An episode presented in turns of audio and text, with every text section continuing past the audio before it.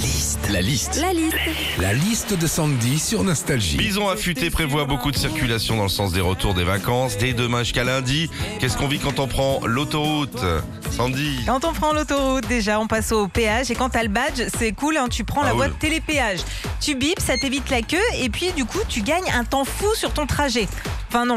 Tu gagnes pas un temps fou parce que devant toi, tu tombes toujours sur un mec qui a pris la voie télépéage alors qu'il a pas le bip. Je vois que ça t'énerve. Quand on prend le... hein Ouais, en plus. Quand on prend l'autoroute aussi, on s'arrête souvent sur les aires de repos, notamment pour manger. Et justement, hier dans l'émission, on parlait des spécialités régionales, genre euh, du saucisson corse ou des cannelés de Bordeaux. Et ben, vous remarquerez, les aires d'autoroute aussi ont une spécialité. Si, si, il y a que dans les cafétérias d'autoroute où tu peux manger du jambon braisé. Quand on prend l'autoroute, ça arrive qu'on se fasse euh, flasher aussi. Et quand on se fait flasher, on a une manie, c'est que pendant quelques kilomètres, on roule beaucoup plus lentement. On se met direct sur la file de droite et on est même en dessous de la limitation. En fait, dans l'idéal, ce qu'il faudrait, c'est un flash pour dire qu'on va être flashé.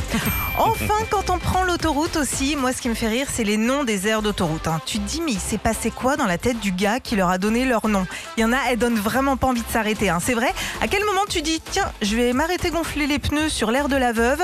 Après, on fera un arrêt pipi sur l'aire de la varicelle. Et puis, on finira par un petit pique-nique euh, sur l'aire du hameau des crottes. hein.